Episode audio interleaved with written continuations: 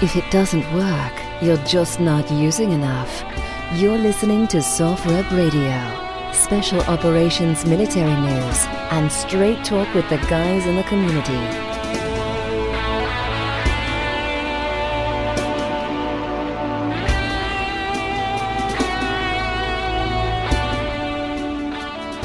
Hey, what's going on? This is Rad with SOFREP Radio, and I am excited to introduce my first guest, Jake Zweig, former U.S. Navy SEAL, football coach, and entrepreneur. I have to put that out there. Jake, welcome to SOFREP Radio. Glad to have you. Rad, good to be on the first fucking show. Hopefully, you don't break this motherfucker and they don't kick us off. You know, that's the beauty of the, you know, we don't have to deal with the FCC dealing with all the cuss words and everything. So I'm glad to have me, man. I'm glad you having me. You know, Brandon Thank fucking you. the web having me and SOFREP. It's been a while since I done tore up some SOFREP shit now. Well, it's always a pleasure. You know, I get the opportunity to go around and host like boxing events for SOFREP where it's Navy SEALs versus SAS in London, or, you know, I'm going out and meeting with, you know, Charlie from the SEAL team in New York who has Charlie Mike Precision and interviewing these guys, meeting people like yourself and just getting to know you. And speaking of that, I know a little bit about you. And before I got this lined up to meet you, I was like, why do I know you? I'm looking at you as we're talking yesterday because we had some technical difficulties. And I was like, oh, I know you're from the survival show, Dude, You're Screwed. And I have to say, I just love watching you make your way through the episodes. Tell me, how did you get cast in that? So man, that's one of them crazy ass stories, man. So I'm gonna put it to you this way: I volunteered. I put my name in to go on Top Shot season three. Okay, I thought it was like a legit ass competition. So I just put a, sent him an email: Black Navy SEAL, Naval Academy graduate, college football coach. No bullshit. My phone rang two minutes later. Okay, we want you on the show. Okay, cool. So I went out to the tryouts. The tryouts were bullshit. I told them they were bullshit. I left. They called me, said you made the show. I got excited. Showed up to the show. The whole thing's fucking rigged. The whole TV show rigged. They know who's winning the TV show the second that they start filming it, and they make sure Sure. that that person gets to win. Period. Like that's that's the name of the game. So anyway, I walked off that TV show episode ten because I had told them, if you give me a fucking gun that don't work again, I'm out of here. Okay. right. So they gave they gave me a gun that didn't work, Rad. I fucking threw up the peace sign and rolled up off the show. Well, the episode before I rolled off had 2.4 million viewers. That's pretty good. And, and what year was this? 2011. Yeah, that's good. Yo.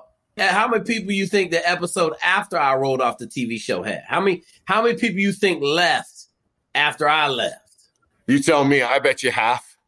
1.5 million people left the TV show. And they were That's left close. with they were left with 900,000 viewers and got canceled that week. It seems like you just weren't going to put up with any falsehoods going on. Yeah, I just I had enough, man. Like I lasted 10 weeks of just utter bullshit. Guns not working, them changing the sights, them filing the filing pin uh, the firing pin down, them like, you know, making the targets different sizes, them moving the targets, like you name it, they try to manipulate the situation, right? So I just I had enough, right? So Right. the next week after that episode aired and it did 900,000, I got like seven phone calls. Hey, listen, man, nobody walk off no TV show and take 1.5 million viewers with them. Nobody. Right. Your phone's never going to stop ringing to do TV. So, you know, like, I'll be honest with you, I was doing TV because I wanted a TV show as a head coach for football. I was doing it kind of as an exploratory deal. I, I had met the people from Cake Boss through one of my buddies in wrestling. So I was really just trying to learn about the industry. Okay. Uh-huh. So Sure. after that TV show, I probably got 30 phone calls. Hey man, we want you on this TV show. Great. Whatever. I was still coaching football. So it wasn't like my availability was very high, right? Right. Yeah, because coaching football's got to be super demanding. Yeah, you know, and so I was just kind of like, yeah, whatever, whatever, whatever, you know. So it would always be the same thing. Hey, man, we want you to come out here for this. Are you paying me? No, we're not going to pay you. We're going to give you a chance to try out. You know, I don't try out for shit. Talk to you later. Okay. So I had like 30 of these phone calls. I'm not one of them guys that give two shits about being on TV.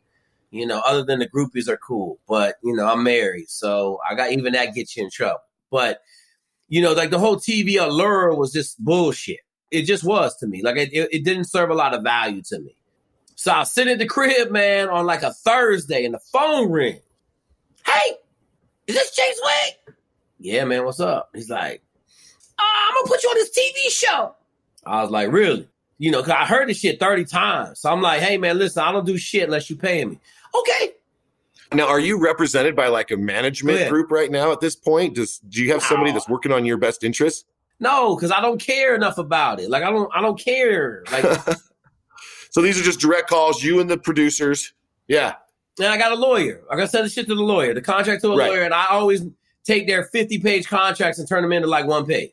And if Right. you don't like my one page contract, then like other than the, yeah. the The word liability and that perpetuity shit, is Yeah, like Yeah, I just right. I don't have time for it. So anyway, little tiny squeaky dude says, "Hey, we're gonna put you on this TV show. I need you in Denver on Saturday or Friday. This next day." I said, "Hey, bro, I'm not going nowhere unless you give me some money." He said, "I'll give you three thousand dollars to come out there for the weekend." So I was like, "Oh, okay." So then he sent me a contract that day. I signed a contract. I'm sending my lawyer signed the contract. Friday morning, I was on a plane headed to Denver didn't know what it was, didn't know nothing. I just knew that it was something something to do outside. So I get out there and they, like there was a bus that left at six for a group, and there was a bus that left at noon. Okay. And I got on the bus that left at six because I'm a special operations dude. I wasn't supposed to be on the bus until noon, but you know, I'm gonna get on the bus six. So I was out there. They had all Sure. these nuts and berries dudes, like just out there doing dumbass survival shit, right? So I'm out there. I grew up in survival. Like I tell everybody, my dad was a survivalist. So at six years old, I grew up in survival. Like I didn't, I didn't matriculate into survival in, gr- at graduate level as most of the people in the industry do. I grew up in. it, Okay, and there's a huge difference when you grow up in something because you can smell bullshit from ten miles away. sure. So we would just sit. I was just sitting around, just observing, kind of quiet, right? And this dude, I forget his name, man. He's an E6 in the Navy, uh, Native American dude, came back with his fucking fish. And he was like, I, I caught this fish. It was a little brook trout, like a 10 inch brook trout, right? And I'm looking at this shit. I'm like, this motherfucker ain't catch no fish with his hands. So he talking about explaining in front of the camera how he snuck up on this fish and he uses Indian skills to reach in the water and grab this fish. And I don't know what it was. I just had enough, man. I was like, hey, man, listen. Like, if they're shooting, I'm like, hey, man, listen. Stop this bullshit tell them what really fucking happened. And the dude was like, uh, uh. I said, go ahead, man, because I know you didn't catch it with your fucking hand, man. So then all the TV people were looking at me like, be quiet. I'm like, man, fuck this, man. You ain't catch that fish with your Yeah. fucking hand. And he looked at me and he was like, it was dead and it was floating down the river. And I said, I knew it. Like I started yelling this shit. So everybody turned around and look at me. I fucked up the whole little shoot about how he caught this fish with his hand, right? So then I was just, I was kind of quiet. So here come little squeaky dude, right? Five foot tall, little tiny executive from Animal Planet named Scott. Hey, hey, hey, everybody, I'm here. Now we're in the middle of the woods. Now, dude got a three piece suit on. So I'm like, oh, that's the dude that got me out here. So he walked around for about 30 minutes, talked to everybody. I pulled him to the side. I said, hey, man. I said, what the fuck am I doing out here with all these people, man? I was like, like one of us don't look the same as as the rest of these nuts and berries motherfuckers you got out here. And he looked at me. He's like, he said, ain't nobody gonna watch them on TV, Jake. Ain't nobody gonna watch them, but they gonna watch you on TV. I heard how you Oh, fucked yeah. up trout. I heard it. That's why you're here. he said, you just do what you want. Have fun. Go be a TV show. And that was it, man. That's how I ended up on Dude, You're Screwed, man. You know, the other there was so- three dudes, Terry, John. They had already shot some of the pilot and stuff like that. I literally showed up to the first episode. They were like, "Who the fuck are you?" I said, bro, I'm I'm Jake, man. They got me on this motherfucker. I don't know what I'm doing here either. I asked the same fucking question, you know? So that's how I ended up on Dude, You're Screwed. We ran rough shot through it for the first season, you know, and then the networks being the networks being stupid, you know, they didn't they wanted more of a country white feel to the show. And so, so I, went from being, I went from being 70% of the show down to about 30%. And the show didn't do very well the second season. Yeah. Right now, I've seen your episodes. You know, I know what's up. I saw you get like, I think that uh Terry and the guys turned into like football players, and you're like, yeah, yeah, I don't yeah. Think that those was are solid. Football solid. players. So cheat code, right? So no spoilers. I'm not trying to give spoilers. I was coaching all that time, right? Right. That TV show right there allowed me to recruit a MAC level class at FCS. Sure. Like it helped me so much in recruiting, but I did it on purpose, right? Like it was in my contract that I could wear Incarnate Word football gear at least every other show. So if you watch it, like every other show, I got Incarnate Word gear. You're a team builder. Sure, because you build teams, right? I mean, that's your that's your yep. mental toughness, bro. You're just like you know that a shortstop needs to play a certain way. You know, like, you know, this position needs to have, you got to have positions. You got to have the quarterback who's going to take control of the situation and say, hey, I'm calling the plays. The plays are coming from from my guy to me to you, you know, like that position, you know. Yeah. So yeah, you gotta have, you gotta be able to build a team the right way, man. You know, you can't That's right. I never know, got to play football, Jake. My mom and dad thought that I'd break a pinky finger or something, you know, and it wouldn't set back normal. I'm 6'5 and I weigh 280. Where would you put me on a line? What would you do with me at 6'5, 280? It, it depends if you're a pussy or not. I got a lot of 6'5. Nah, well, I'm so, I'm a softy. Well, see, then there ain't no place for you in my field, man, because we smash smashing motherfuckers' heads in. Straight up. All right. Well, let's say there's like, like let's say we can smash some right? heads. Yeah, six five, two eighty. Where would you put that guy?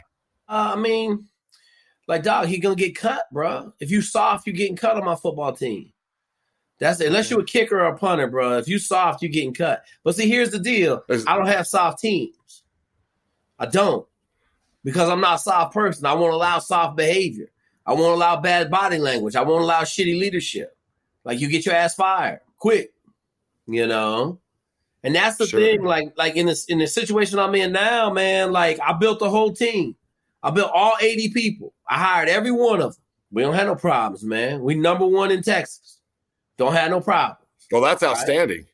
Right? Yeah. And congratulations. That's yeah, just a testament to your leadership. I mean, you know, I always say the same thing. It's a testament to the team, right? I don't have nothing to do with it. Right, I tell everybody, I could not go to work for a year right now. We'd be just fine. Cause I got a I got a 21 year old rock star running my business right now. I got a general manager who's running all the operation stuff. He's running all the back channel stuff. She running the whole fucking business. She's 21, ain't even graduated from college. Rock star. She gonna do this for probably two, two and a half. Well, if you surround yourself with good people. Yeah, but that's what I do best, right? Like I know what great superstars look like. You know, I got a methodology for teaching what superstars look like. But see, here's what I tell everybody in America, man. America is one of them countries that, like, we have so many internal biases built into how we were raised, how we look at people, what we expect from people, that we can't cut through all the bullshit and just see the great people, right? Like this girl got tattoos on her arms. If you saw her on the street, she probably gonna have on spandex leggings, a sports bra, and a fucking tight t-shirt, and you're gonna say, "Man, she ain't worth shit." And I got her over here running an eight million dollar company, and she graduated from college in August. Sure. Right? Because well, that's not look- that's I agree with that. Yeah, yeah I, I, don't look judge. at none you of that. Can't judge. No. I, didn't, I, didn't, look at none of that stuff. I just looked at her performance. No. Her Correct. performance was good. I kept giving her more to eat. She kept eating. Performance stayed good. I kept giving her more shit. Right? Like, like she right. does more than I do right now. She does probably 90% of the business running stuff, other than the little stuff that I'm still tidying up, like insurance and some a couple other loose ends, like the telephones. We had some problems with the telephones and, and insurance. Okay. But as far as like payroll, she do all the payroll by herself. Right. As far as scheduling, as far as leadership, because I'm gonna groom the shit out of her. In two years, she gonna have so much fucking leadership experience and work experience. When I send her to Harvard or Stanford, it's gonna be curtains, bruh. She's gonna come out of there and be somebody's COO and get groomed to be a CEO, and she's gonna be 30 years old running some Fortune 500 company, and she's gonna look back and she's just gonna be like, "Yeah, it was crazy, man. It took a chance on me, but I didn't take a chance on her. I knew what I had from the beginning." Right. And you know, it's great because you're going to have people who are in your life who are going to be successful and you can't control them, especially if they're entrepreneurs at heart. They're just going to go and be that entrepreneur. But if they can come into your life and just help you and get your business to a certain level and then they step off, that's that's good for me because I also run in business. That's how we treat it as a pedestal to the next step. So you're really just grooming them for a successful career, a positive mindset you can do this, mm-hmm. you can achieve it. You don't have to be any color to get this. You can just do it yourself. Yeah, I mean, we had somebody, you know, it was interesting. We had somebody that got upset that the whole management team was minority, right? And I was like, that's interesting. I said, what about this person over here? And they were like, oh, but that's only one person. I said, but so then the whole team isn't minorities. Well, all of the major players are minorities. Well, speaking of teams, I hear what you're saying, and and you know, being you know someone on the teams, being black, you know, did you have to deal with anything that you felt was less like were the doors open for you the same as everybody else uh getting into the seals? Like, do you think that you had to go over oh, extra man. hurdles because? Come on. You ain't watched you no, ain't watched my black man through the meat grinder video, have you, Rad? I will though. No, I haven't. Watch, Tell me. You can watch that me. YouTube video. It'll answer all that question. So here's the here's it's called the, meat grinder. The, What's it called? Tell me that video. Tell us the video so we can watch it. A black man's journey through the, the meat grinder, United States Navy SEAL training. Why'd you choose to call it the meat grinder? Because it is. It, it chews up people's souls, right? Like it turns grown men into babies and steals their souls for life. Like it, it's a soul stealing institution. It just really is. And it just chews you up. So you're just getting chewed up. Yeah, yeah. Like I would say that the psychological damage it does to the people that don't make it is lifetime for the most part. Yeah. I mean, I just did this world class interview with a former captain of the Tennessee swim team mm-hmm. that didn't make it. And the, the whole culminating point was he said, I was staring down the breach of death and I couldn't get in the chamber. Right? I couldn't take that step into death. And I was I was kind of like, yeah, bro, you definitely gonna have to go there in SEAL training. Right? I passed out in the swimming pool. I knew I was passing out for five minutes. Hmm. Hey, bro, I, somehow I passed the evolution after I passed out. Okay, I'm not Underwater. gonna all the thunder of the video, but yeah, like, bro, you're gonna get pushed to the limits now, you know. And and I, I had a comment today on my YouTube that was kind of interesting. It was pretty funny, right? The guy yeah. was like, "Hey, man, you got to have a lot of trust in the instructors that they're going to push you right up to the edge, but they know when to bring you back. And I had to comment to dude. I said, "Hey, bro, you full of fucking shit." I saw 20 people get CPR in my class. 20. Not pass out in the water, come up, revive when they hit it's the air, all that shit. breaking shit. ribs. I'm talking yeah. about fucking CPR, breaths, and chest compressions. Okay. Yeah. And then I tied it off. I, I, I tied off my little comment at the end. I said, hey, I said, the class behind me had two people die in two weeks. Two. So no, they not taking you to the edge. They pushing you all the way fucking past it and hoping that they can bring you back. Yeah. They are. You know, like real real talk, right? Like and that's the yeah. part of it where, you know, SEAL training and and I tell everybody, man, I just talked to one of my bangers yesterday in the SEAL teams, man. And it was so funny because I have a saying that BUD/S is kindergarten, bro. It's kindergarten, okay? And you go from kindergarten to SQT, which is the qualifying qualifying course, which I mean, really, it, it's really still like middle school, maybe fifth grade. And you step out of that course into the SEAL teams, and you in the fucking NFL. And so people don't believe me. They, they're like, oh man, like I don't know. So I asked him, I said, hey man, was my relationship right? Uh, preschool to or kindergarten to the NFL. He was like, right. he was like, when you were telling me that, and I was in BUD/S, I was like, man, it's not possible. He said, I got the SQT. I was like, yo, it's not possible. It's fifth grade. he's like, he's like, yo, I just got, yeah. I just got done. He just got done with ULT, and he, you know, he getting ready to go on deployment. Tell me what ULT stands for, so my listeners, so they know. Uh, What's ULT? I don't even know. I think it's unit level training, if I'm not mistaken. Okay. ULT, Okay. unit level training. But it's all the training you have to go on before they stamp you combat ready and to, to go on deployment. Okay. And like you got to realize, we got 20 years of fucking hard and killing in the SEAL teams. So the motherfuckers running training are savages now. Like they're gonna give you the best of the best, the worst of the worst training. Right. And he was like, yo, he was like, I did 20 things in, in ULT that made Hell Week look easy. I said, yeah, bro. He said, bro, like, I don't even know if the NFL is justification or not. And he said, I ain't been to combat. You know, I ain't been to combat. And it's like I'm- you've already put yourself through so much, and you're not even going to combat yet. he ain't even been to the show. Right. And I'm not trying to talk like I've been to the show, but I got shot in high school. No, I got you. Okay. I ain't Yeah. been to the show either, like official fucking combat, but I got a bullet in my in my fucking hip from high school. Right? And all the stakes change when you get shot at. They just do. And so, you know, like there ain't no such thing as fucking laying down on the ground, calling time out, none of that shit, man. You know, the Mike Day story. Like Mike Day, like I know Mike. The motherfucker got shot 27 times and still killed four people. Okay? His will Damn, to survive and not die was massively greater than the four Huge. motherfuckers that continually shot him. And they died. They died. He didn't die. No. He killed all of them. Like he didn't have a fucking Yeah. thumb. He didn't have a gun. Like, you know what I'm saying? He got shot 27 times, Red.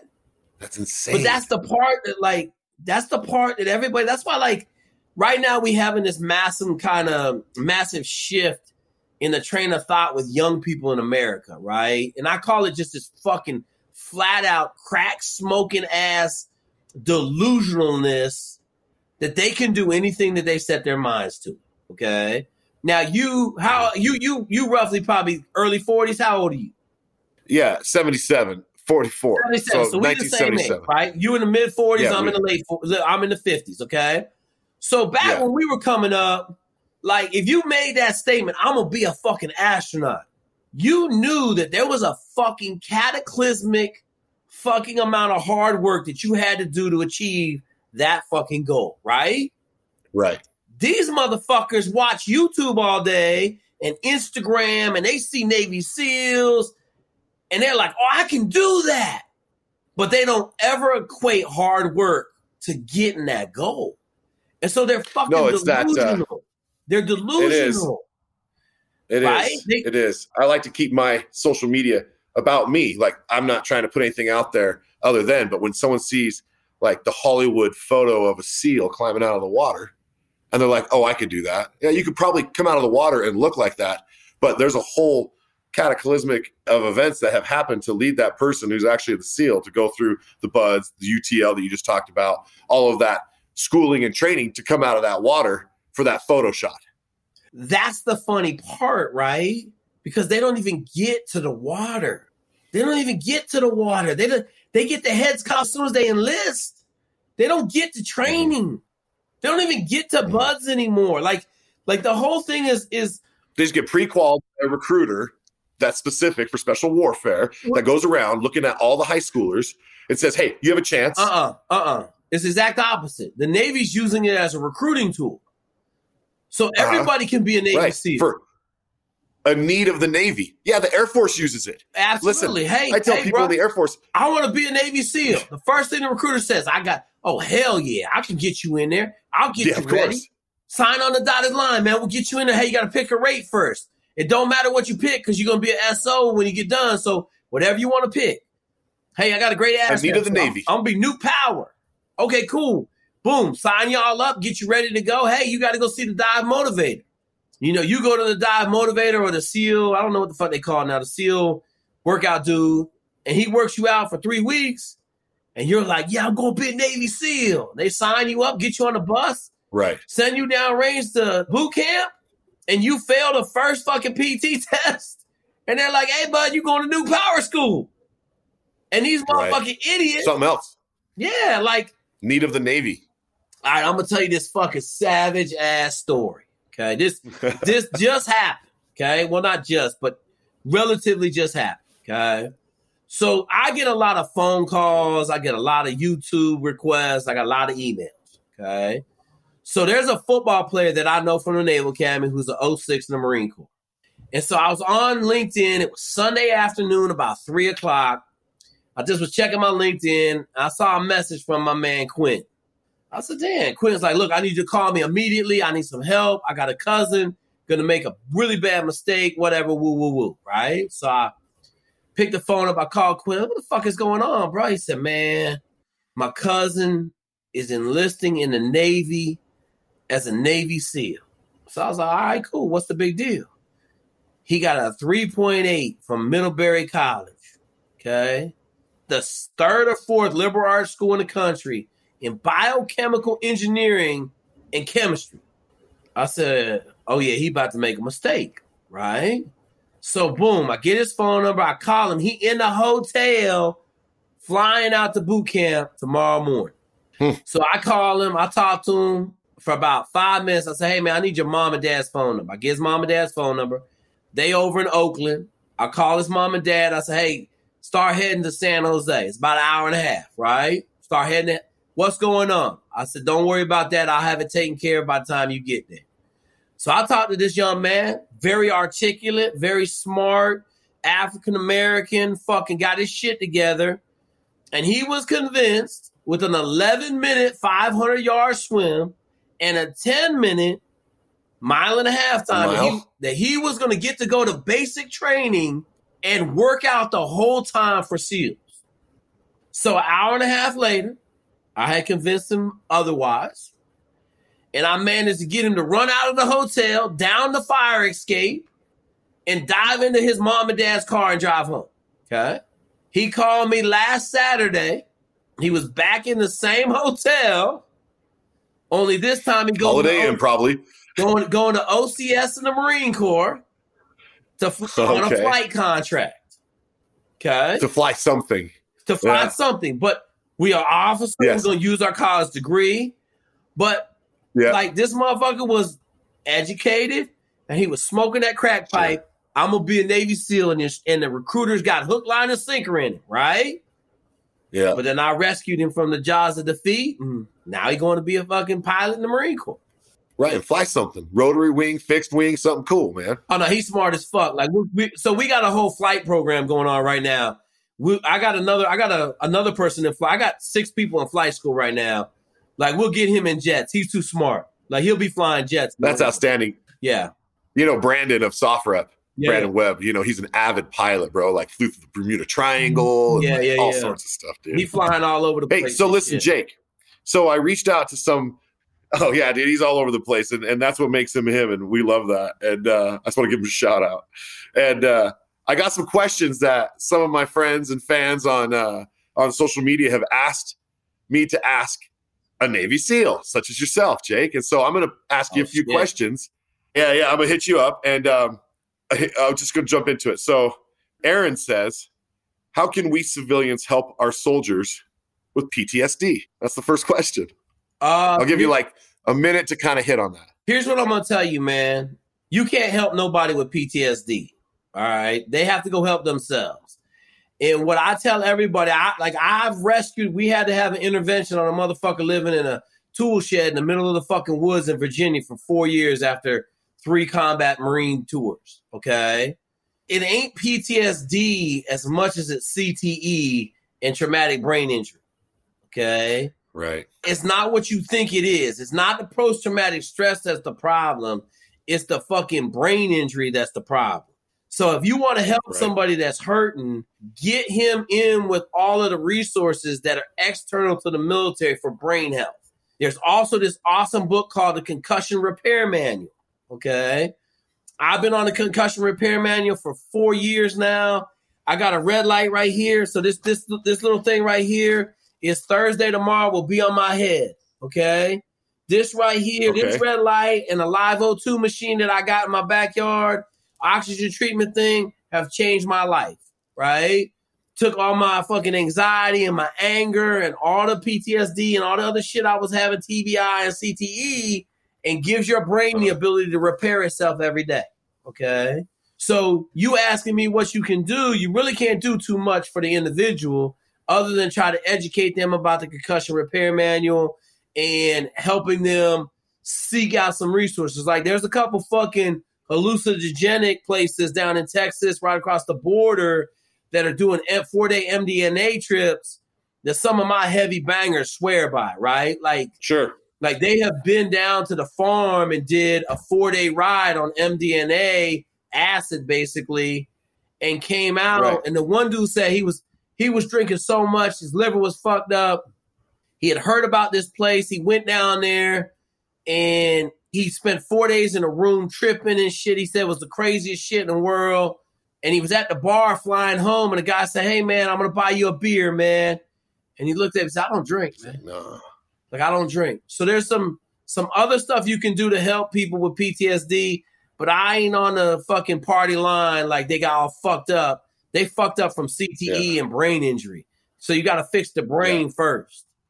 Okay, that's awesome. That that's uh, that's great advice. Now let's go to Tony.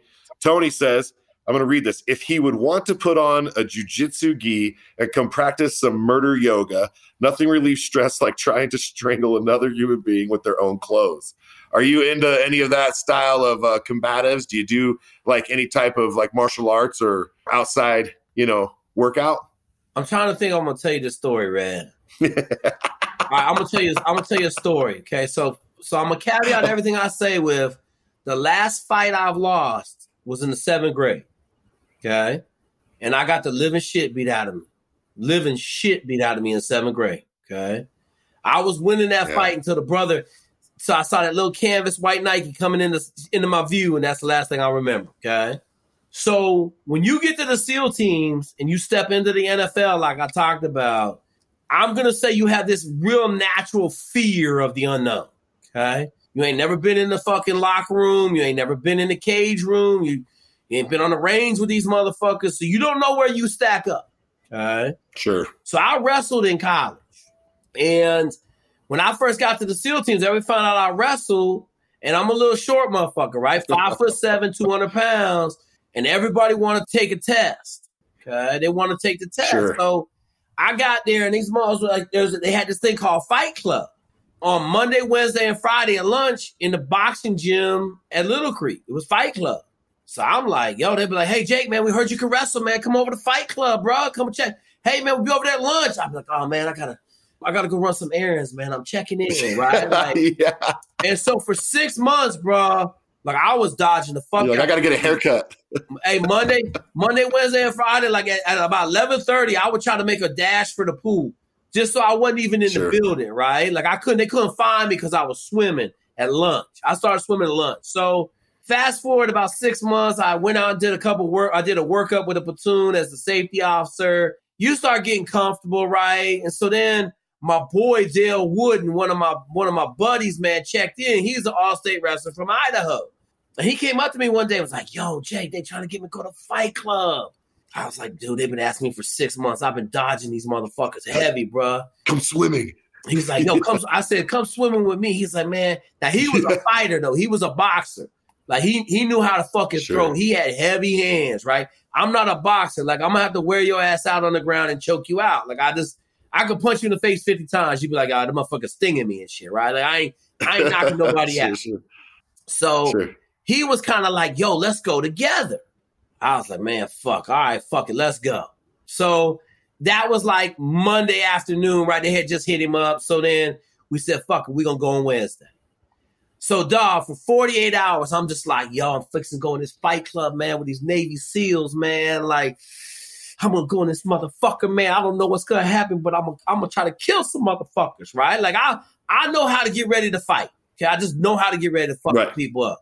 So we get over to the gym, man, and we in the car we hydrating this shit, Gatorade. We like, yo, you ready to go? Dale's like, fuck, man, whatever happens, man. Like, I'll drive you to the hospital. You drive me to the hospital, man. So we didn't know, like, we knew nothing, nothing, nothing we didn't know anything. I had no idea what the fuck was going on.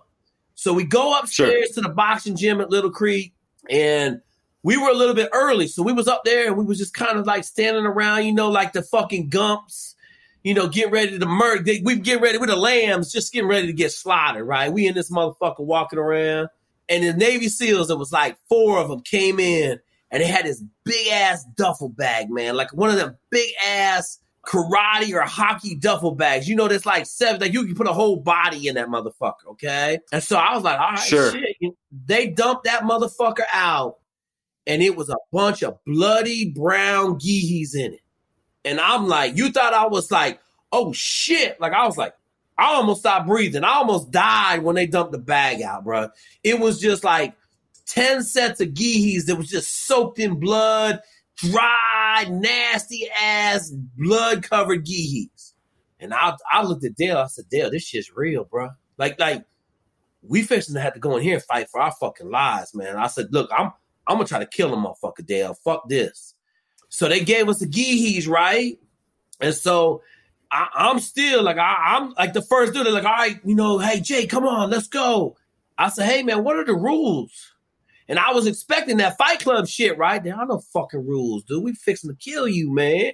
He was like, oh, like this is jujitsu. Like there's no head striking. I was like, oh, no head striking. Hmm. Okay, no face. Okay, here we go. No face. Bruh, I had learned a move. So, like, we learned a little judo in the Naval Academy. And the most gangster shit is the reverse fucking collar choke, right? So this dude came in there, and mm. because you're a wrestler, when you touch another man, you know where he fall on the scale of savagery, right? Yes, I touched this dude. I said, oh, I touched this dude. I said, oh, this motherfucker's done, bruh. And boom, I choked him out like 10 seconds. Submitted him. Like just fucking, I got collar choke on him instantly and put him to sleep, right? And I was like, oh shit. Now, I'm not trying to make it seem like I was cocky because I was scared out of my fucking pants, okay? So I got out of that one. Dale got in there, and Dale didn't understand how to choke people. So he got fucking choked and then he tapped out. When he came out, some other dudes went in there. So I told him, I said, listen, just wrestle these motherfuckers, get behind them and choke them out any way you can. Just just choke the motherfuckers, right? Choke them out. So then yeah. I went back in and the dude had saw what I did to the other dude. So he kind of we got on the ground and he started to bend my arm, right? I didn't know nothing about jujitsu. I just knew that my arm was going in the wrong direction. So I fucking jumped up and put my foot on his throat and grabbed his gihi and just fucking pulled on his gihi and just choked him out with my foot. Like just he went unconscious. And I was like, oh shit. Like I came out of there like they got moves and shit, right? So I survived another right. one. Dale went in there, he fucking wrestled a dude, choked him out. So the next dude, by now, started to get a little bit comfortable. I went in there and oh, ogoshi this dude, just grabbed his sleeves, threw him up in the air, fucking tossed him, got behind a rear naked choke, just choked him asleep, right? So we get done, and these dudes all talking like, "Oh my god, you guys got to come back, man! You guys got to come back." I'm thinking to myself, I will never step foot in this motherfucker again. So we get down. You just survived. Now, we were so stressed out. We sat in the car, leaned back for an hour and a half, just trying to get our, our fucking fight or flight reflex to go away, man. And we get back to the SEAL team, and every motherfucker in the world wanted to fight us, man. Like, oh, yeah. like, bro, we heard you was over there. We want to, we want a shot, man. Like, we want a shot. I was like, no, no. man. Like, I don't, I don't know what happened over there, man. I got yeah. lucky, bro. Like I was running from motherfuckers, and then about six months later, I stopped running. I just started mossing people, right? Like, you want a shot? Come on, let's go. You know, and then you just realize that they just like everybody else. 99% of them really can't fight. They didn't grow up fighting. They just think they're Navy SEALs. They tough as shit. And they right? could be tough so, as shit. once I learned a couple, but there's techniques that you need to know. Once I learned a couple Kimuras, like like submissions, and I I really learned how to choke a motherfucker out. Where I wrestled in college, bro. Like, and, and, I grew up fighting. I got no, I don't flinch in the breach. I ain't worried about it. Like, I'm gonna try to, and I'm gonna, like, I'm gonna hit you with so much raw aggression in the beginning. Like, you, you got the same thing we do, right? Like, violence of action, sure. bro. I'm not gonna let you sit there and try to figure out this shit. I'm not gonna dance with you. I'm not gonna try to punch you. I'm gonna get you on the ground and I'm gonna fucking submit you. I'm gonna choke you the fuck out. Yeah, Tony, who asked that question, he's gonna choke you the fuck out. now take give him my fucking email, Jake. Not Zweig. So hey dog, We got to do this shit. SOFREP can sponsor Oh, this you shit. know it. I want to challenge motherfucking internet. Red, I want to challenge internet fuckheads to fucking battle royals, bro. I'm 50, Tony. bro. Tell Tony, Tony. Jake.Zweig at Gmail, fucking set the shit up. We record that shit for podcast. I'll mosh your ass on fucking national Okay, TV. we'll put that up to. We'll see if we can make that happen, bro. That'd be dope, Tony. I know you. I'm in, bro. I'm Now check in. this out here. You know, I got all these haters threatening my life and shit. Come at them, dude. They want it. Jake's Jake Zweig. Is that right? Yeah, Jake.Zweig at Gmail. Like, we'll set it up through podcast. Tell Brandon, host a fight night, man. I'll take on like Oh, five dude. fucking internet superheroes that think they can Maybe take you. me. uh How would you feel about stepping in the ring for boxing? No, no, no You boxing. sure? Some SAS. No Boxing boxing. Some old SAS guys. No, no boxing. okay, listen. Not standing in no ring boxing nobody. So we got Chandler saying, but seriously, what do most guys think about Ukraine? Are they sharpening their swords, as it were? You got any? You got any tidbits on Ukraine? Listen, okay. Right now, the SEAL teams have amassed the largest group of serial killers in the history of the United States. Probably solidly, we've been at war for 20 years. I would say, like, the special operations community at this point is solidly full of serial killers. Serial killers give two fucks Yeah. who they kill. They just looking for the next gun. So Okay. So Ukraine, China, Boko Haram in Africa, fucking, you know, Haji and the crew out in fucking the Middle East. Don't really give two shits. Yeah, the sword is sharp. Know that. It's hard to have an unsharpened sword with all these fucking great ass operators we have in the fucking communities Hey. right now. awesome. So Okay, so the problem with Ukraine, though, you going against the yeah, you are. You are, yeah. right? But Ukraine's got The Russians got they Russians just as good as yeah, we are. Ukraine's got a pretty healthy uh cachet of uh fighters as well. Like they're a pretty, you know, large military organization and they're they're getting uh infused by, you know, education. So now let me go to here. Okay, so River Myers, I'm gonna call your last name out, bro, because you're my homie. He's like, so he's former Marine Corps from Hawaii. What do you think about Marines? He says, and then he laughs, LOL. How ready do you think USA as a whole is? Oh, so when it comes to Russia, and again, I think you just answered that. Let's go back to his first question. What do you think about Marines? Because there's this Marine is a part of the So the Navy. Marine Corps is fucking awesome, man. yeah, Like, that's what's up. That's what's up. no, I don't. I mean, I don't worry about that. The Marine Corps is a fucking awesome organization, right? Like, I don't like to send nobody to the Marine Corps because they got their fucking issues. But as far as being an individual Marine, like I got a fucking ton of individual Marines. My my son's named after a Marine, right? My son's name is Douglas. I mean, sorry, Zembiec Douglas Zweig, named after Douglas Alexander Zembiec, the Lion of Fallujah. Mm. Like I love the motherfucking I'm uh, Marine. I tell everybody, man, if you fucking American, I, I love that. you, I love that. Great fuck answer. right? Like the Marine Corps, like I got all there's all sorts of Marine Corps SEAls. Like I give two fucks. Yeah, right. Right. As long as you a good dude, you on the You're fucking a good bus. dude, if you suck, we'll throw you out the fucking bus. And River, I just want to say shout out to him as a listener of SOFREP, and he'll listen to this. Shout out to you, homie. I'm glad to know you as a Marine as well. Now let me jump into Juan. Juan here says, "Why do they have name tags on the back of their pants?"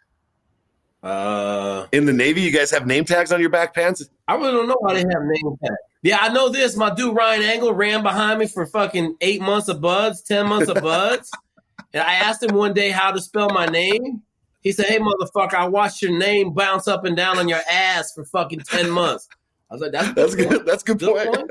Good point. All right, let's see here. James. Yeah, I got no idea what the fuck. The, Yeah, right. It's probably for when you're like in like the motor in the head in like the motor or working on something and you're bent down and they're like, who's down working on the equipment? Your head's like an ostrich, when I got in the SEAL teams, I had one uniform with my name on it, one, and it was on your back pocket though, right? and it didn't have my name on No, the back pant. No, just just, Just right across your- BDUs on my front pocket. That's I had one uniform with my name on. it. I flew on an aircraft carrier in a fucking flight suit with no insignia, no rank, and still had the Velcro patch over the fucking little Velcro cover with a caving helmet on and some purple Chuck Taylor. That's how I Purple traveled. as Chuck Taylors, bro.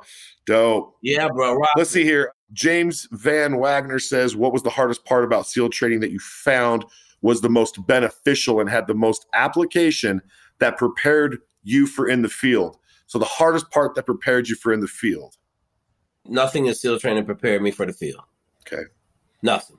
Nothing in SEAL training other than like maybe drown proofing and passing out. Yeah. But I tell everybody, like I wrestled in college. Wrestling in college was 10 times harder than anything in fucking SEAL training. Growing up in my house chopping wood for 24 fucking hours on a 24 hour wood permit on Fort Lewis was harder than any day in BUD/S. Right? Being six years old and having to split wood for fucking 24 hours and your dad saying, Dad, Dad, I'm tired. Go lay down. And you lay down, you wake up, that motherfucker still splitting wood, and you get up and you looking around at six and there ain't nothing else to do but fucking swing the maul and hit the wedge and cut wood. Right? Like I, a lot of motherfuckers don't believe me, but like, like when I got the BUD/S, I was 100% out of shape. I fucking ran every night. Like BUD/S fucking sucked. And it was the hardest thing I ever did because it was 10 months long. Did you get to go home at night or did you have to But stay? a day in, like it wasn't. you stay every night in a tent or like in a hooch like they show in movies or did you? you're in the barracks. You, li- you live in the barracks, man. You done it like six every night. Okay. Okay.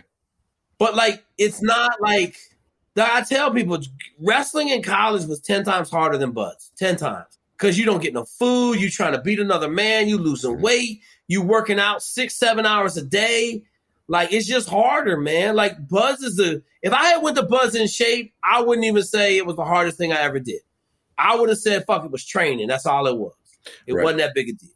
Okay, great. That's awesome. Thank you for answering that. Let's go to Emily. So, Emily here, and a shout out to her sister who's dealing with stage four uh, breast cancer, by the way. Elizabeth, we love you. And I hope that this gets to you and you hear that, that we do love you and fight hard, homie. Emily says, What does he wish civilians knew? Like one thing. That's what she's just saying.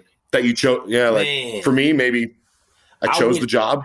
so the biggest thing that I wish civilians understood is the true sacrifice that it takes to do to serve in the military across the board, right? Like special operations is a different level of commitment, but you know, like we've been at war for 20 years, man. We got a lot of motherfuckers that gave a lot of blood for this country. And that's the part, like the sacrifice to their families, to their friends, to the country. I wish that part could be portrayed to the everyday U.S. citizen. You know that, like, I wish, like, part of me. We, I talk to my boys, man. I wish everybody had to go in like like Israel and do two years Sure. Because then you would have like you would know, you know, like we have so many fucking liberal ass shitheads in this country that just they don't know, man. So I just wish that everybody had an appreciation for how much sacrifice a service member has to give to this country to be successful and keep us safe. Yeah. you know, I think it's both sides of the fence should serve. You know what I'm saying? Like give it both sides. Um, you know, I knew a lot of guys that would uh, be liberal with their ketchup and still have a cool demeanor about like their AK, you know, and uh, I think that it goes on both sides. They should all serve, you know, or at least raise their hand. Oh, everybody! I'm not just talking about the liberals. Everybody Oh, should 100%. serve, right? Every fucking Oh, American. and I agree, and serve, I, and I love your sentiment. Like, hey, man, if you're a positive American, you're on the bus, bro. That's what's up, dude. Yeah, and I, the other Yeah. thing is like I don't think anybody that goes to combat should ever have to pay taxes No. again. I agree with that. Like flat out. Like if you go to combat, your combat action ribbon comes with a free pass Agreed. for taxes for the Uh, it comes with a fifteen percent off at the weed dispensary. You know. If you're a veteran, you can go get your discount. yeah, yeah. Like like all that dumb shit. No, Your recruiter's like, you're going to join the military. No fucking taxes Fight for for, another country, and when you get out, you get a discount at the dispensary, bro, and at Home Depot. Check this out. all yeah, for weed you can fifteen percent off. Just show your ID. So here we go. I got a friend. Tell me, let's see, Ryan. He says, "Tell me your favorite classified mission you went on, if you went on one." No classified Okay. missions ever. He's got a lot of emojis on that question. I will say a lot of people are like, like, like, like. I will say this. We have so much shit that you wouldn't believe any of it if I told you. Uh, amen to that. I hear that. Let's jump to Samantha. I've got probably about six more questions to throw at you here. So Samantha is in England, and she is also awesome. She's tough. She would make your football team because she just kicked cancer's ass, by the way. What is the most mentally gotcha. challenging part on becoming and being a Navy SEAL? She wants to hear that because she just kicked cancer's ass. What do you think was either physically or mentally challenging for you? So that's the easiest part of it. That's the easiest question in the world. First of all, Samantha, I just want to remind you that the United States kicked your ass, and that's why we're United States, and you lost the war. Just in case you're wondering. So, getting up in the morning, the first two seconds as your alarm went off were the hardest mental thing that I had to do every day. And so I set my alarm so I only had like 20 seconds. And I would grab, I had all my clothes pre staged. I would slide down this light pole into formation, butt naked every morning and I was the OIC, the officer in charge of my class. So I would just get dressed in formation while everybody's getting their shit in order. Because if I had any more than about 20 seconds, man, like it was fucking hell. Like the first day I got up like 10 minutes early and was like, oh man, fuck, I'm gonna get kicked in the nuts all day, man. Like, fuck. And I was like, yo, we can't do this. So I just set my alarm with 20 seconds. I shaved in about 10 seconds grabbed my clothes, ran out my door, slid down the pole, got dressed in formation. Like two minutes later, we sitting on the beach doing a SIROPS report, you know? So getting up in the morning and just starting the day was the hardest thing by far, 10 times over. Thank you for telling me that. Now, you said pole. Is there really like a Ghostbusters pole you guys are sliding down? Is that what I'm thinking? Yeah, yeah, it was fucking awesome, bro. Well, I slid down and not not nobody else did, but it was like a light pole for the the little courtyard. Uh-huh. And you, you just ran off the end of the fucking off the little handrail, like a cement handrail around the edge. You just like leaned over, grabbed the pole, slid down the fire pole and shit. Like that's how I got the formation every day. Awesome. Butt naked. Okay, so his name's Gaz. Is the Army and the Navy doing all they can to help vets adjust to civilian life? And I think Gaz is also out of maybe Ireland or the UK hitting us up. So I reach a lot of people. I would say this, Gaz, like in, in, all honesty, pretty much everybody getting out right now with combat got 100% VA. So that little $3,800 check is fat. There are a lot more programs now, but I think we live in Western medicine. And until we get over to Chinese medicine where it's fucking effective and it's not drug based, I don't think you're doing everything you can, right? Like I'm not on no drugs right now and my brain's clearer than it was when I was 25 years old. But I got to work at it. I got to work on my brain health. Yeah, but I think that. Uh, and so to agree with you, to agree with you, not, not just to interrupt, thrills before pills. You know, finding what you thrive off of, having a going outside and breathing fresh air, and just going for a hike in your area. You know, is going to help you, I think, also mentally. I, I, snowboard. I find that to be mentally clearing for me going up on the mountains riding in powder and just having that solitude with myself, even if my wife's riding with me, I'm still kind of separate from her in my own head space. Yeah. I would make your yeah. football team. yeah, I'm not I'm not down on what we're doing. We got a lot of great programs. We just we pill based, brother. And until we get off that pill based fucking mentality, I don't think we doing That's what's up. And I, I, will make your football team. Let's see here. I'll show you. I'll show you.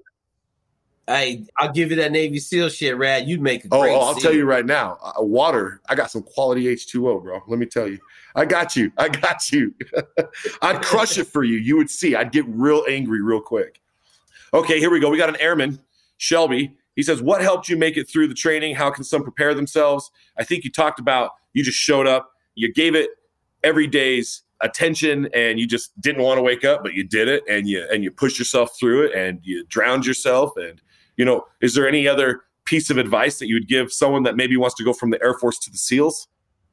Don't be a complete pussy. There you go. So, you know, I tell everybody, man, like, like you better do a fucking self inventory of how tough you are before you go. And I tell everybody, like, I had a motherfucker tell me he was a short order cook and how fucking hard it was. And I said, yeah, short order cook is hard. Okay. But that ain't the same as working fucking construction in Wisconsin 24, you know, 12 days of, of 12, 12 months mm-hmm. a year. Ain't the fucking same. Ain't the same as working a concrete crew laying fucking asphalt or fucking cement in fucking Texas all summer. Ain't the same. No.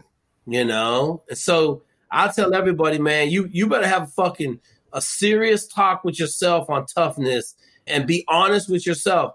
Cause the delusionalness We'll get you chip and paint on 32nd Street. You be a fucking chip painter. I'm dealing with a dude right now. His next door neighbor told him not to go in. Try got a sealed contract. Wasn't even close to fucking ready.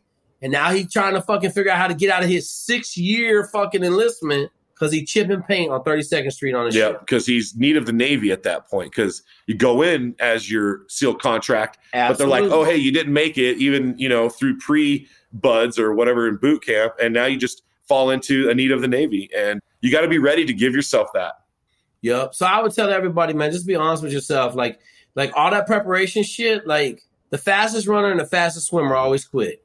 Period. So get a fucking construction job for a year or two and toughen your ass up a little bit. Oh, that's a great. That's that's awesome. Now let me ask you, Jacob. Here, he is a high level tech at a company for a seat. He's like high level tech guy. He says, "Can the mental toughness to become a SEAL be taught, or do some just have it and others don't?" You know, probably that wake up and get it done attitude, mental toughness. What do you see? So here's what I'm gonna tell you on that. I'm gonna give you two sides of that coin. I was a complete fucking pussy up until about five years old, five and a half, when I got my hellion ass stepdad.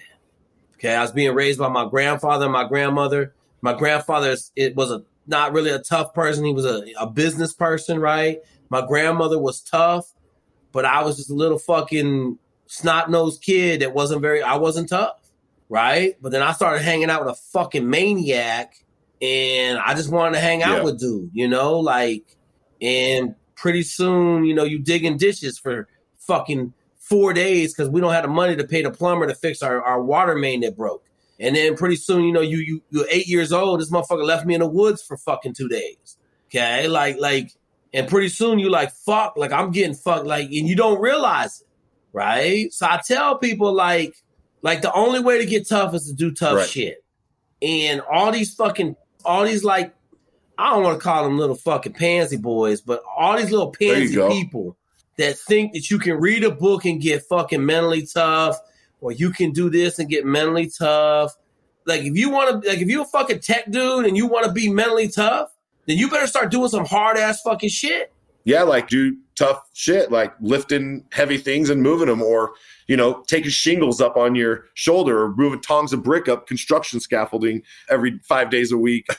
you know, to uh, harden yourself so that you have that. I like what you said. When you touch someone, you can tell if they've got like that core. You know, like are they going to come at me or not? You know. Yeah, yeah, bro. And that's Yeah. wrestling, right? So I, I here's a story about touching somebody. Okay, so Zembiec, Douglas Alexander Zembiec was my wrestling partner. I was his wrestling partner, right? So I wrestled for two years at the Naval Academy. But I tell this story. So his name is Zembiec. My name is Zweig. My roommate's name was Weller, and then we had White, who was a running back on the football team. So all four of us were W's and Z's, and we were in a fire. Our first training block in the Marine Corps after plebe year, we were in a fire team. Okay. So I'm standing in line and Zembiec's in front of me. I'm the last person in line. And I had been hearing about this dude was good wrestler. And dude's like six foot two, maybe 180, stringy, just lanky ass, gorilla arms, hairy ass back. I'm like, this little motherfucker here can't wrestle. So I was like, hey man, are you that wrestler? He was like, yeah, I'm fucking Doug Zembiec, man. I was like, Doug Zembiec, huh? I said, you don't look like you could fucking wrestle, bud. He was like, I'll fucking wrestle you right Yeah, now. yeah. I said, man, I'm about to, yeah, I'm about to beat your fucking ass. Let's go over here to this grass. So we walked over to the grass and I, I got my little wrestling stance. We in BDUs, right? Boots. We about to wrestle.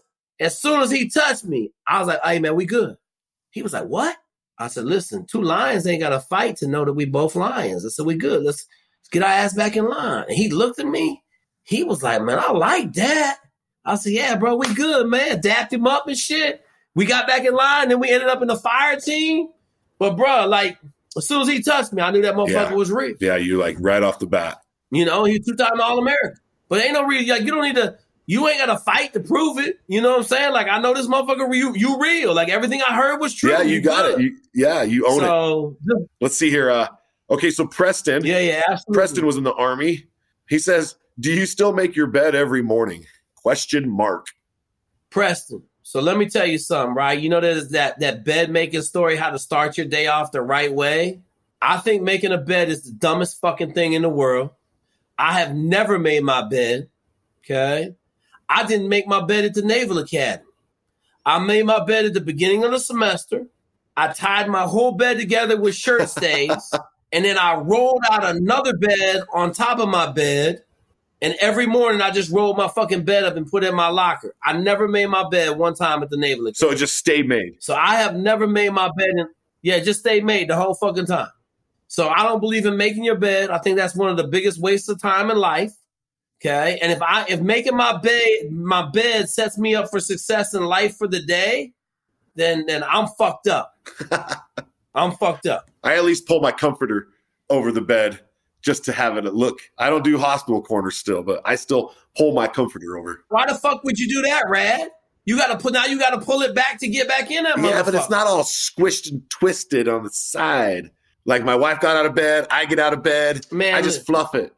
Listen, I don't even but unbutton my fucking. Oh, bro, I'm, I'm to make your football team. I'm making your football team. You'll see. I'll be on that team. Cause I make I make them button my button down shirts up when they put them back on the hangers and leave the top two buttons on so I can pull them on like a t-shirt. Cause I hate fucking. Buttons. You're just like I got ten seconds to shave. I got ten seconds to muster. I'm sliding down a fucking pole. Give me two buttons open on my top. I got it on. I yep. got you. So now, okay, Chris. Listen, here's another question. Chris, Chris hits me up. I'm gonna. This is the last question. Okay, so he has two part question. How accurate is GI Jane and share an experience from your active duty that SEAL training did not prepare you for?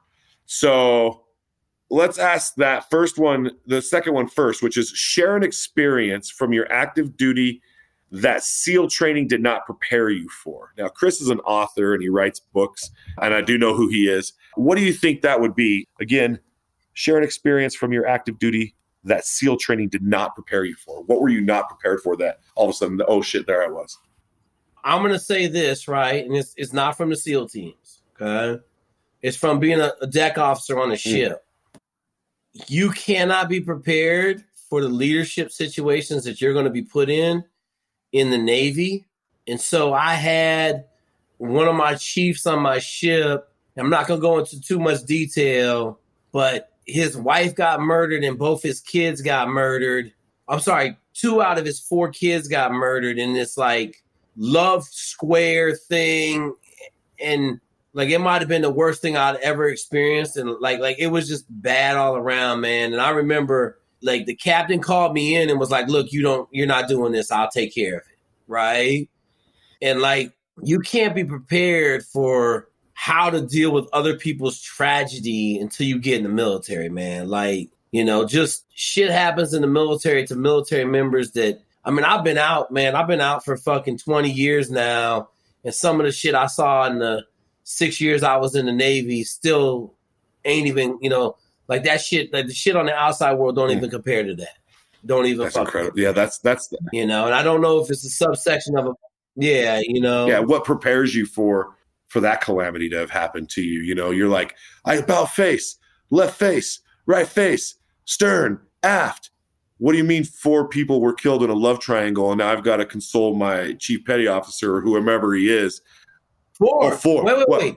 He his lost wife. his wife. He lost two oh, of yeah. his kids. The other dude, all four of them were chiefs. The other chief killed his wife and his three kids and then blew so his eight. head up. Holy. And he's going home now. He got two kids left. Totally just a broken person. Like, like. I'm sorry for you that may listen to this. I mean, I, I, I mean, fuck. I, I, don't. You know, I just I think about it from my perspective now with my yeah. kids. Right, something happened and someone came here and killed my wife and two of my kids, and I got one fucking kid to raise, man. Family. Like, bro, like I'm taking, I'm selling everything I fucking have, and I'm moving to a cabin in Montana to raise my son and myself kind of in solitude. I mean, what else are you gonna do? That's life, like the way right? of the like, monk. You know, it's like I'm just gonna go peace out, man. I don't even want to do. It. Yeah, because how are you gonna leave your son how, alone? Yeah, again, how? Why right? would like, you? It's like you gonna, I got you. Yeah, like how how are you gonna be able to function as the as the caregiver and the provider of your family when you just let some shit happen to three of your people and your you know like that's how I think about that shit now. Like, man. Yeah, that's crazy. That's So- crazy. Well, I hope that answers your question, Chris. Uh, you know, sometimes life just throws you the curveball, whether you're completely ready to catch it or not, and or hit it or miss the swing, and it's just like up to you to, to just own that. So, okay. So again, do you have? Thanks for going through the through the questions that everybody asked me. I think they're going to love to hear you actually replying to their their questions of what would you ask a Navy SEAL. And uh, do you have anything coming up? Anything you want to talk about? Do you have any anything that you want to shout out to? Any type of a charity that you want to be known about? Nah, so uh we got a nonprofit rolling down the tracks, but I can't talk about Okay. that too much. Always Troops Direct, man. Great, great charity out there. Troops Direct sends our frontline soldiers top of the line gear that the military won't buy them or they need. Military can't procure. I'm on the board of directors over there, man. They sent my dude downrange. He's working for a fucking three letter agency. Sent him forty five hundred dollars worth of gear. Troop he needed. Direct. It's called You know, Troop Plate Care, Direct. EOTech Magnifier. Troops Direct. Troops Direct. You can Google it. Great charity Yeah, out that's there, man. dude. Yeah, Troops Direct. And then, you know, we got the the Navy SEAL Masterclass that's rolling. Like I'm really doing it just so I can I can mentor more kids without me actually having to talk to them. We got a world class land navigation class up there, man. Nineteen dollars. You got a website I got for it that? priced at nineteen dollars. Just jakezweig.com. So you go on jakezweig.com, it's up there.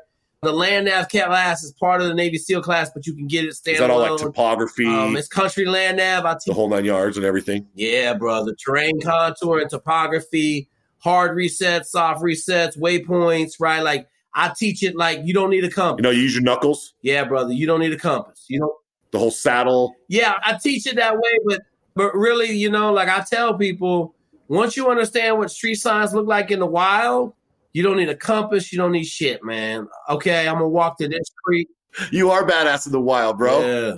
Yeah, so I got all that shit, man. You can find all that shit on jakezweig.com. I mean, other than that, I'm a, I'm entrepreneured up right now. I'm working about 20 hours a day hustling on this uh on this shit I got going and rolling. I got in trouble today for yelling at some shit. I wasn't yelling at nobody, but I'm really loud. So I got in trouble today. I got to dial it back down and, and get back in the wheelhouse of just being calm, cool, and collective, Constructive criticism. hustling and Me too. I take it that as constructive criticism. Yeah, bro, you know, I'm just really loud, man. And when shit wrong, I'm gonna Yeah. fucking tell you, you know. So I operate at a different level, man. So I just gotta realize that average people do average shit every day, and that's why they fucking average. So I just gotta let them be average and make sure I keep my shit airtight so I can be fucking world class. That's what's up. Now, is there any way that uh do you play any uh video games? Is there anything that is like just you're hitting that game every now and then? What's up? You got a video game of choice? Uh, I play Fortnite probably every night for the most part. Like I try to get a game or two in to relax a little bit, check out. You know, I tell I tell everybody, man, like, you know, I grew up in them late early '80s with Nintendo, and so video games was new, and now this shit damn near real. It's like fuck, it's like addicting, you know. So I just play two games, little PC shit. I stay away from Xbox and. Cause I never would function in life if I had an Xbox or. Oh, bro, I'll tell you what, it's like seizures with your thumbs with those joysticks. I'm sitting there playing someone on a PC platform in Fortnite or uh, Call of Duty, and it's like, I think I'm shooting them, but I'm all over the place with my thumbs, bro. yeah, bro. that whole mouse life, you know, on Yeah, PC and like AWSDF, it's like spacebar, spacebar, spacebar. Mhm. yeah, I'm rolling on the PC, bro. I'm not. I'm not some savage. I'm all right. C4 petting rolling around on C4 fucking pet. Fortnite. C4 pet. All right, that's good. That's good. Petting, petting. You like know what petting petting is? llama? Oh, Explosive. No, petting. P E T. Yeah, you said C4. C4 and you. petting. C4 and petting. P E T N. Petting. P E T N. Okay, well, uh, if you're out there and you want to Yeah. go hunt down or fight with uh, Jake, look him up. C4 Petting. Yeah, jump on YouTube, right? We dropping knowledge on YouTube for all the people trying to be military dudes, Navy SEALs, Green Berets, Army Rangers, MARSOC Marines. Like my fucking YouTube channel is rolling at this point. We're starting to do a lot of good stuff. We're kind of deviated from what we were doing. We're not interviewing successful people. Lately, we've been interviewing failures, and this shit's fucking hitting, man. Cause you're gonna hear grown ass men fucking choking up about why they quit, how they quit, how they weren't prepared, you know, and it's it's crazy because it's resonating a lot more with my group of young people because they all think they ready and they listening to a motherfucker that's a million miles more ready than they were. And he talking about folding, Sure. you know. So Well- over on my YouTube channel is fucking starting to catch a little bit of fire. We caught fire like two years ago, man. we doing like 30, 40,000 views a video. But then I got put on moratorium because I couldn't post for 10 months. So we hitting on some other shit with these failures. You know, it's cool. That is cool. That is cool. And that's a good motivation because life isn't perfect and you can't have success without having failures. So it's just what it is, you know, whether it's relationships, business, it's, uh, you know, and that's just what you grow from. So I just want to say that this first SOFREP Radio that I get to drop with you has just been awesome. I'm a huge fan of yours. I loved how you were just so, you know, clever to make those sunglasses on Dude You're Screwed. I thought that was just among other things, okay, that you did. I don't want to give them away because I want people to go watch it. Hey, hey, Raph, funny ass shit, right? So when I made them sunglasses, I was just fucking happy. The, the, the, my eyes weren't getting burned out my head, right? Right. But then when I watched the TV show, I left that big ass piece of belt on one oh. side. I'm like, damn, dog, you you could have looked cool as shit if you had just cut that big ass piece. I had the belt, the belt like extended all the way to the back Yeah. of my head. I'm like, oh, man, because I don't be thinking about no vanity No. shit, right? I'm a functional. But after you look at it, I ain't worried about You're like, oh, shit, oh, I could have tweaked it. Every time I see it, I'll be laughing and shit because I had a big ass piece of belt hanging off the side of my head. You wore the teddy bear, you know, always around your neck. yeah, dude. Yeah. I just want to say, Teddy bear was solid till that motherfucker got oh, yeah, wet. right? then it became just nothing. Yeah, when I slept on the teddy Yeah. bear in the cave, rad. I slept good. Bro, well, you're off the ground. I was like, I mean, it was warm. I said you were off the Huh? ground, right? Yeah, but like I slept on top of it. It was warm in that little cave. Like I slept like a baby, man. Now the next night on that geothermal, ooh, ooh, I had to live in that mud puddle all night, man. I wasn't a happy No, camper, no, man. No, and and you guys are tough, bro. And uh, I think that I've just had a delightful experience with you. I just want you to know that it's been really nice. I appreciate it, bud. I had a good time talking. and don't think too, this is probably the only time we'll ever have it. I'm gonna hit you up for another one, and we'll do another episode with you and get caught up with what's up with Jake, and you know, pull you back onto SOFREP Radio. And I just want to say thanks to everyone that's given a listen, especially you, the listener, and those of you that specifically asked questions and engaged with us on social media. I'm gonna put another question out for another guest, and then you guys can go ahead and reply back and let me know what kind of questions you want me to ask. I think I'm gonna be doing like a four star soon. So we'll get some questions with him. Like, do you use your dispensary discount, sir? awesome, brother. hey, Rad, make sure you tell Brandon the fucking Webb to make sure that he set up fucking uh hater fight night on SOFREP, bro. I'm all in.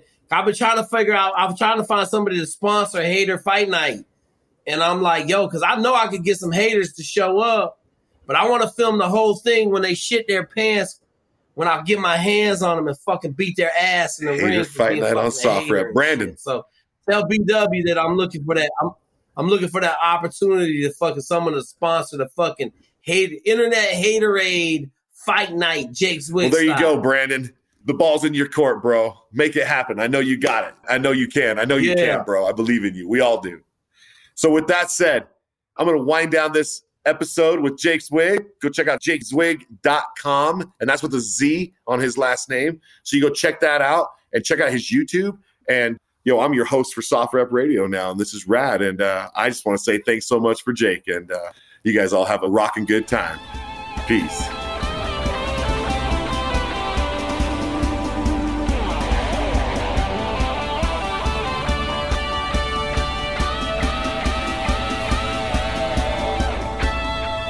You've been listening to SOFREP Radio.